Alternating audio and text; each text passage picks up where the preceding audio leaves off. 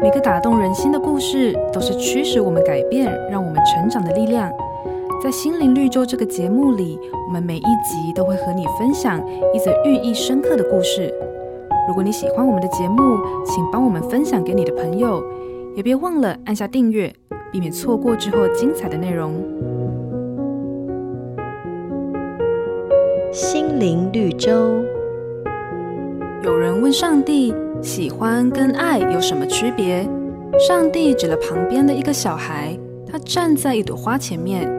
因为花开得太美丽，于是伸手摘下花朵，放在手上欣赏。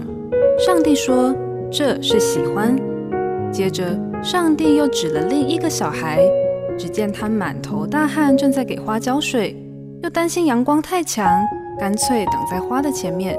上帝说：“这就是爱。”一个喜欢花的人会去摘花，而爱花的人则会去浇水。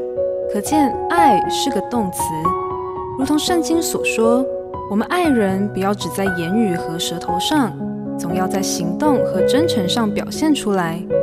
没有行动的爱，并不是真正的爱。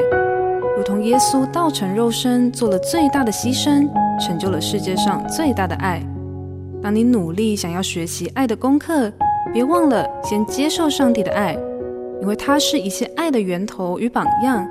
唯有如此，我们才能用神给我们的能力去爱家人、朋友、同事或任何所遇到的人。瑞园银楼与您共享丰富心灵的全员之旅。